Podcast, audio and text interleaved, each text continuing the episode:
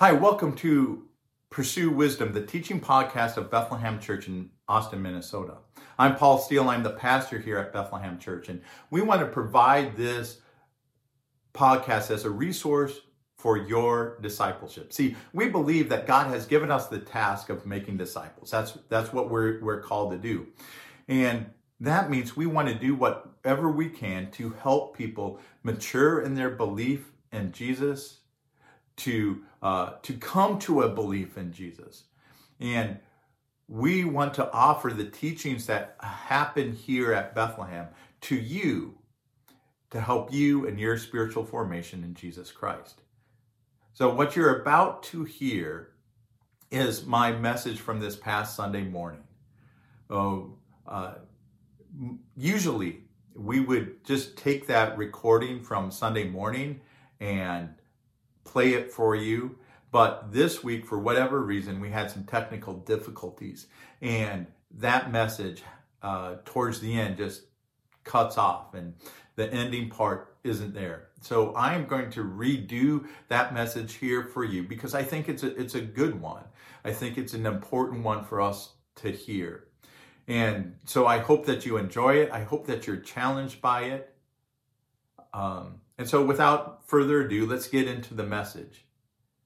We've been going through this book called The Story. The Story is an abridged version of the Bible. It's it's published by Zondervan Press and it's designed to help people understand what the Bible is about, what you know, the full scope of the story of the Bible, what it tells us about God, his his character, his purposes, his ways, and what it tells us about ourselves and how we fit into what God is doing into his kingdom. So this past week we looked at chapter 30. So there's 31 chapters in, in the story. We're almost done. This past week we looked at chapter 30, which dealt which was entitled Paul's Final Days.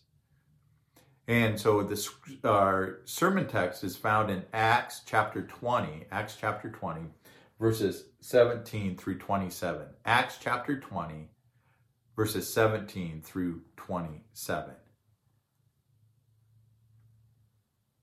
Have you ever received a call on your life?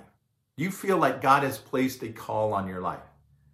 Now, for pastors, one of the, the typical questions as you go through interview processes and like the ordination process, you will be asked, So tell me about your call to ministry. And some people have these dramatic calls where they just knew that God was calling them to do this. My call was not like that. See, being a pastor, being a teacher of scripture was just something that I always wanted to do when I was younger, you know, I was really into G.I. Joe. And on Sunday mornings, I would make sure that they went to church. My parents wouldn't let me bring my toys to church, but I would put them into rows. I'd have one of them stand up and, and preach. Yeah, it, I saw this as an important thing. And fifth grade, our big English uh, project was to write an autobiography. And around that time, I had read this book called Real Centurions, which was an autobiography of a of a pastor slash police officer from Minneapolis. And yeah, that captured my attention. And so in this last chapter of my autobiography, where we are to talk about where we hope to be when we grew up, that's what I said I wanted to do. I wanted to be a pastor. I wanted to be a cop. Yes, I wanted to help people. I wanted to serve people. And as I continued to to get older and and uh, there was there were just numerous times where people spoke into my life and said, "Paul, this is what you should be doing. You should you should go into the ministry. You should do this." And and that that's that's how I received my call. It was just a confirmation of, of a desire that I had in my heart. Now, what we see when we look at scripture is that we see that God oftentimes, quite regularly, in fact, calls people to do specific tasks or to be certain people. Way back in Genesis, God gives Adam and Eve, he calls them to be his image bearers in this world. He creates them in his image to demonstrate his character. We see this uh, a few chapters later with Abraham. He calls Abraham out, he sets him apart and says, Hey, you are going to be a father. You're going to be a father of many nations, and I'm going to work through you. I'm going to bless you so that you can be a blessing to the rest of the world. We see this with Moses, right? He he calls Moses and says, I want you to go back to Egypt. I want you to deliver my people out of Egypt. I want you to deliver them out of slavery. And just an interesting side note is that this is the very first time that the Bible says that God gets angry. He gets angry with Moses because Moses won't accept God's call on his life. He has all these other excuses why he isn't the man for the job. And God works with Moses. In spite of his anger, God works with Moses and he arrives at this, at this uh, compromise. He says, okay, then I will give you your brother Aaron to go along with you, to speak for you. And what we see is that Moses grows into this calling of deliverer, of leader of Israel. It doesn't just happen all at once. He grows into that calling, into that responsibility. We see this with the nation of Israel itself, right? God sets Israel apart from the rest of the world. He becomes his, his special people. He establishes a covenant with them for the purpose of being a light among the Gentiles. See, Israel's calling was to show the rest of the world the wonderful grace and, and love that God has for people what God does for them.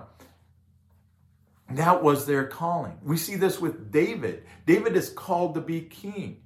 Now, Israel wanted a king before David, and their first king, Saul, just does not work out. But the king that God has for him, for them, he becomes, David becomes the prototype king. He is, when you think about kings of Israel, you think about David because David is a man after God's own heart. And even Jesus has this call on his life to be the Messiah, to be the Savior.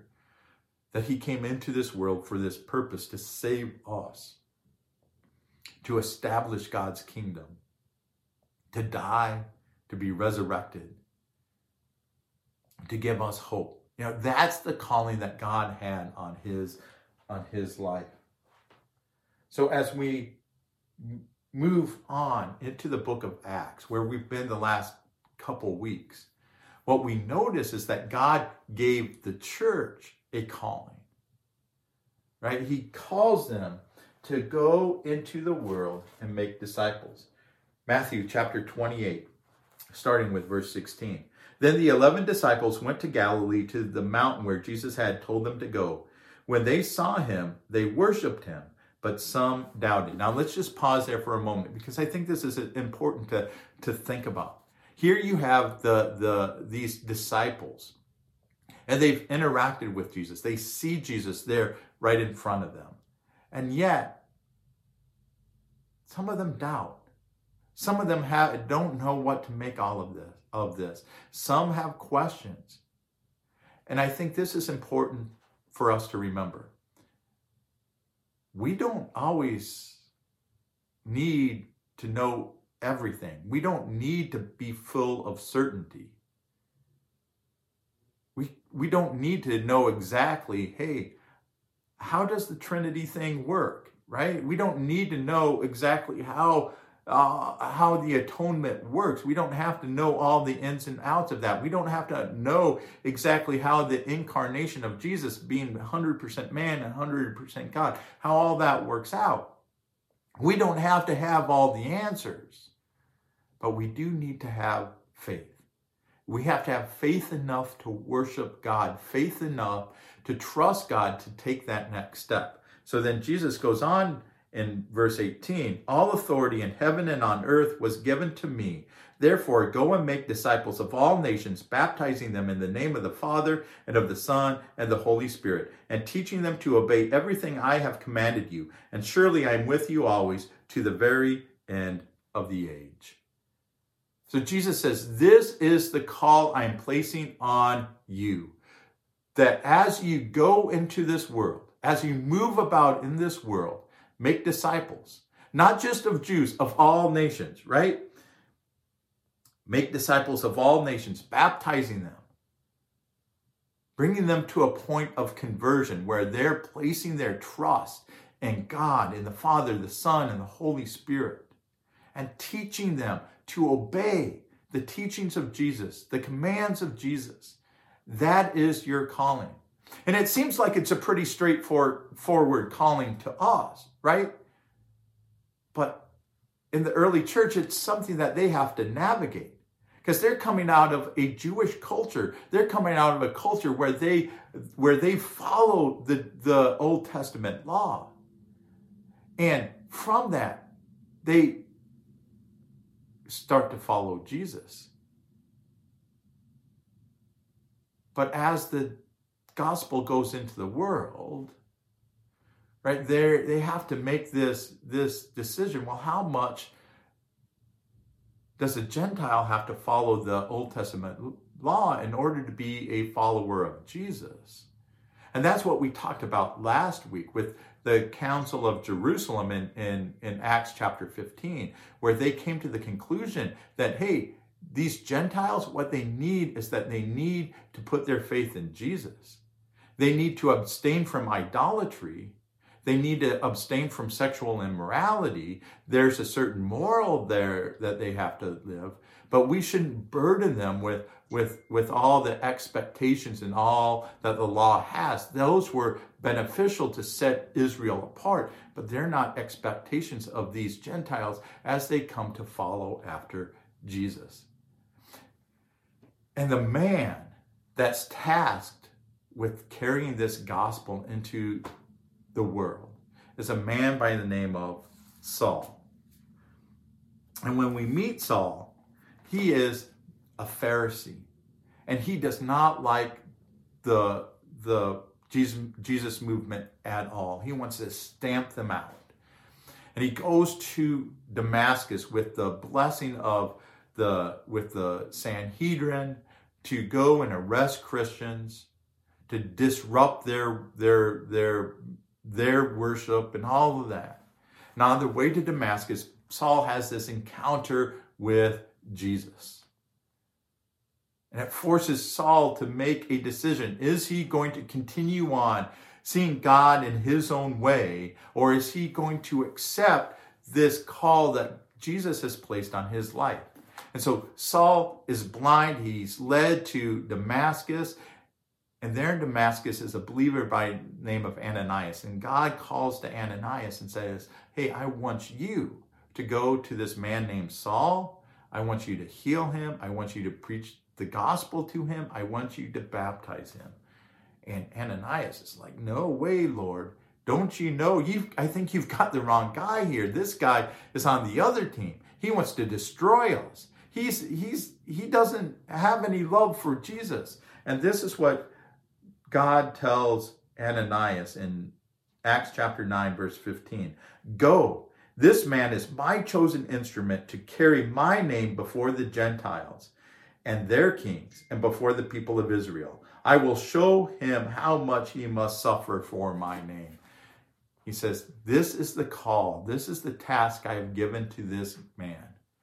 Yeah, he's going to suffer just like he brought suffering onto a lot of other Christians. He's going to have to suffer for this, but he is the one I have chosen to take the gospel into this world, to the Gentiles, to their kings, to their authorities, and in the process, also to the people of Israel. That was Saul's, who later changed his name to Paul. He went from the Hebrew uh, version of his name to the Greek Hebrew name as he as he seeks to go out into the Gentile world. He he identifies with them through his name, Paul. And he does these three missionary journeys uh, establishing churches and making disciples. And at the end of his third missionary journey, Paul knew his life was about to change. He will say that the Holy Spirit has been revealing things to him.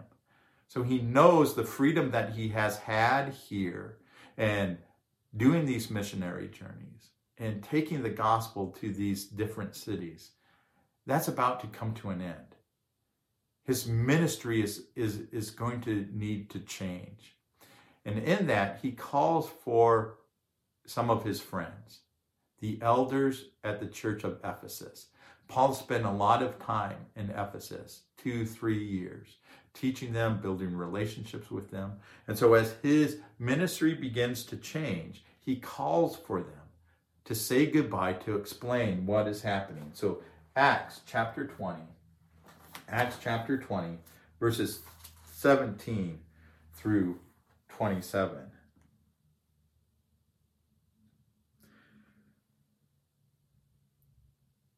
From Miletus, Paul went, sent to Ephesus for the elders of the church. When they arrived, he said to them, You know how I lived the whole time I was with you, from the first day I came into the province of Asia. I served the Lord with great humility and with tears, although I was severely tested by the plots of the Jews. You know that I have not hesitated to preach anything that would be helpful to you, but have taught you publicly and from house to house. I have declared to both Jews and Greeks that they must turn to God in repentance and have faith in our Lord Jesus. And now, compelled by the Spirit, I am going to Jerusalem, not knowing what will happen to me there. I only know that in every city the Holy Spirit warns me that prison and hardship are facing me. However, I consider my life worth nothing to me if I only may finish the race and complete the task to the Lord Jesus has given me, the task of testifying to the gospel of God's grace. Now I know that none of you, none of you among whom I have gone about preaching the kingdom will ever see me again. Therefore I declare to you today that I am innocent of the blood of all men, for I have not hesitated to proclaim to you the whole will of God. So as we look here, and as Paul gave this kind of farewell address to the, the to the elders at Ephesus, we see three reasons for Paul's effectiveness in his mission because Paul was effective. He was effective in, in starting churches and, and making disciples. And the first reason why Paul was effective was because of his humility. Verses 17 through 19. From Miletus, Paul sent to Ephesus for the elders of the church. When they arrived, he said, You know he said to them, You know how I lived the whole time I was with you, from the first day I came into the province of Asia. I served the Lord with great humility, with tears, although I was severely tested by the plots of the Jews. So Paul says, You guys know, you firsthand experience of how I was on these missionary journeys. That when I came into your presence, I didn't do it with boastfulness. I didn't do that with waving my authority. Hey, I'm an apostle of Jesus. I had this vision of Jesus. Jesus gave me this task. No, I came with humility, with tears in my eyes. I came and I looked for ways to support myself in this mission of, of, of preaching the gospel. I didn't expect you to support me because of who I was. I was humble. I came with humility. We need to be humble. It's hard to be humble. We live in a culture, we live in a world that wants us to look after number one. That we, we're told that, man, if we're not going to speak up for ourselves, then who will? Like if we're not going to take care of our agenda, nobody else will. If if if if you don't have a plan, then you become part of somebody else's plan. And so we better be working our plan and it's all about us. It's all about us. It's about our desires, it's about our preferences, it's about our agendas. And Paul is saying, "No, if you want to be effective in this, you have to approach it with humility." understanding that, hey, other people are just as important right? Uh, he Paul would write in Philippians, hey, you need to consider yourself. Oh, you need to consider others better than yourself, taking on the same attitude of Jesus Christ, who humbled himself to the point of death. You know, as Jesus washed his disciples' feet, it's humility. Humility is the key. We have to take the focus off us and our preferences, what we want to see happen, and we need to remember what is the main thing that is important. What have we been called to do? Put all that aside so we can focus. It's not about us. Ultimately, it's about God and about His love for the world. So Paul was effective because of his humility, but he's also effective because of his boldness. Verses 20 through 23. You know that I have not hesitated to preach anything that would be helpful to you, but I have taught you publicly and from house to house. I have declared to both Jews and Greeks that they must turn to God in repentance and have faith in our Lord Jesus. And now, compelled by the Spirit, I am going to Jerusalem, not knowing what will happen to me there. I only know that in every city the Holy Spirit warns me that the, that prison and hardships are facing me. So here we have Paul, and he says, I have not wasted an opportunity to preach, to give to you what is helpful. Like, I want to see you guys succeed. I want you to be faithful in your following of Jesus, right? That kind of goes back to that humility piece. This isn't about making my name great. I want to see you guys succeed in this. I want you guys to be faithful. I want you guys to experience Jesus the way that I experienced Jesus. He says, I've, I've done what I've could. I have not hesitated to preach. When I've been able to, I've preached out in the open. I've preached out publicly where everybody could see. And other times I've preached in your houses in these intimate settings. And I've told you face to face these things that you really need to know. And even in the face of opposition, I have continued to keep my message on point, focused on Jesus, calling people to repentance calling people to follow after Jesus. And even now, I'm going to continue on preaching Jesus, being faithful to his message, to his mission, even though what the Holy Spirit has revealed to me, I'm going to be imprisoned. There's even harsher opposition that awaits me. In this, Paul was bold. We need a courage. We need a boldness. Our culture has shifted, right? 30, 40, 50 years ago, you can make the assumption that people respected the Bible.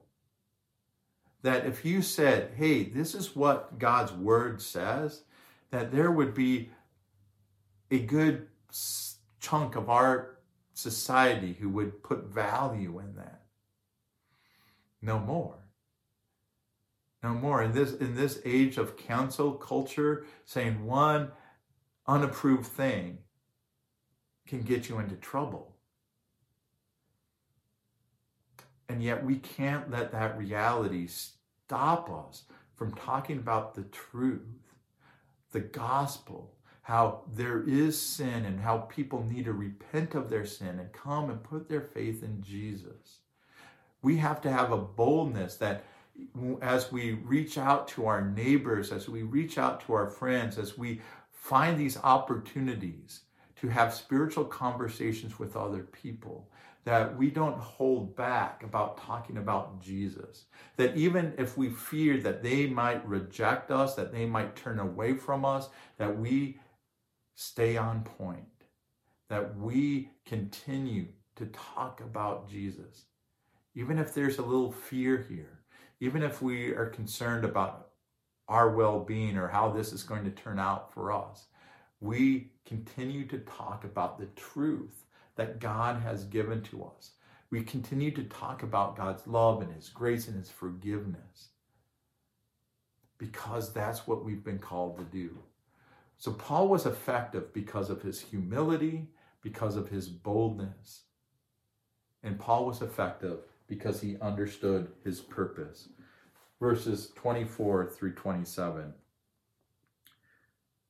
However, I consider my life worth nothing if I only may finish the race and complete the task the Lord Jesus has given me, the task of testifying to the gospel of God's grace. Now I know that none of you among whom I have gone about preaching the kingdom will ever see me again. Therefore I declare to you today that I am innocent of the blood of all men, for I have not hesitated to proclaim to you the whole will of God. Paul says, I can go and face this opposition. I can go face imprisonment because I have no regrets. You know that I have not hesitated to do this. I, uh, I don't have anybody's blood on my hands. You know, all these different places I've preached the gospel, they've heard the truth. They've heard the truth because of me, and I can go with a clear conscience. There's no regrets that I have. See, my very life means nothing to me if I did not complete this task that Jesus gave to me. See, Paul was crystal clear on his mission, on his purpose. And I understand that we may not have received such a clear calling from God, but we are part of the church. And we know that the call that God has placed on the church is to make disciples. So our part in this, knowing that that this is the great purpose of the church, is to discover how we can use our resources, how we can use our talents to continue on with the mission that Paul had of bringing the good news into this world, of preaching the gospel, now that doesn't mean that all of us have to stand up on a street corner and and boldly declare God's love. No, often it's going to look radically different. But we need to find our place in this story, in this task, so that we we too, as we end the near as we end as we near the end of our life, can say, Hey, I have no regrets. Nobody's blood is on my hands. I've done what God has asked me to do. See, because Paul was faithful in his calling, God used him to make a difference in this world. See, God uses faithful people. And when we are faithful, God's going to make a difference in our world.